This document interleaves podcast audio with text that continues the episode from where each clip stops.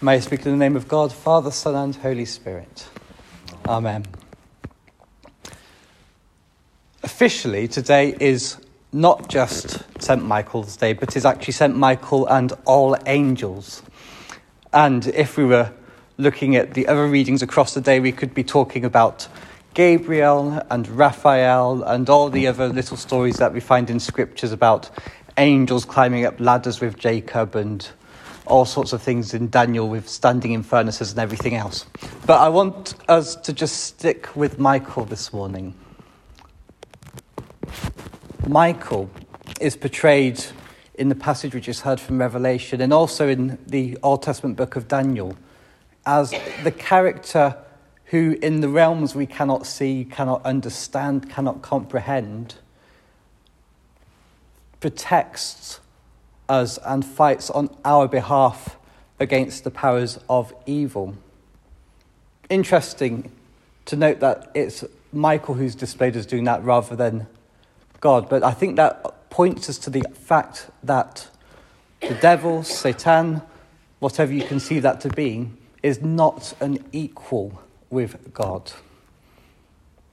He's capable of defeat from things lesser than God.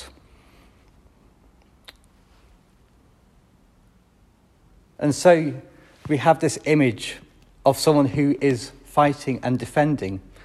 And in that scripture in Revelation, we're told that Michael and his armies are responsible for throwing the devil, the Satan, down from heaven. But it's really easy to miss an important detail in that scripture. Just a few verses later, it says that that victory was achieved through the blood of the Lamb. Evil ultimately is not overcome by force, by anger, by militaristic strength. And yes, we've seen instances where evil has been removed from positions of power through those things. Although evil remains and festers, you only have to look at the effects of neo Nazism to know that Hitler hasn't completely lost his foothold in the world today. The defeat of evil comes ultimately through the self giving, humble, to the point, as it says in Revelation, of being able to forsake life,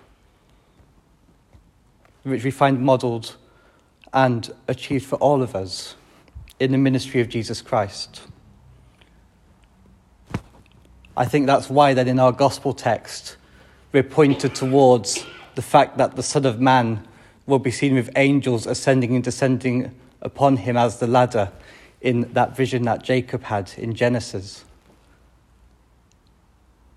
The Son of Man, our Lord and Saviour Jesus Christ, is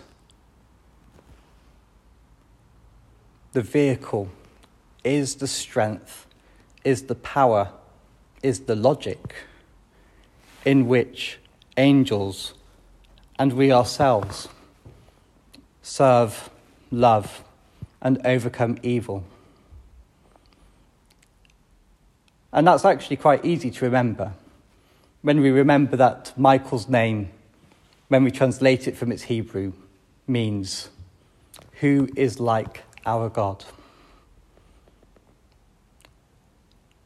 So may we, like Michael, stand against the forces of evil, but never in our own strength, but always dependent on the amazing self giving sacrifice of the Lamb of God who takes away the sins of the world, our Saviour, Jesus Christ.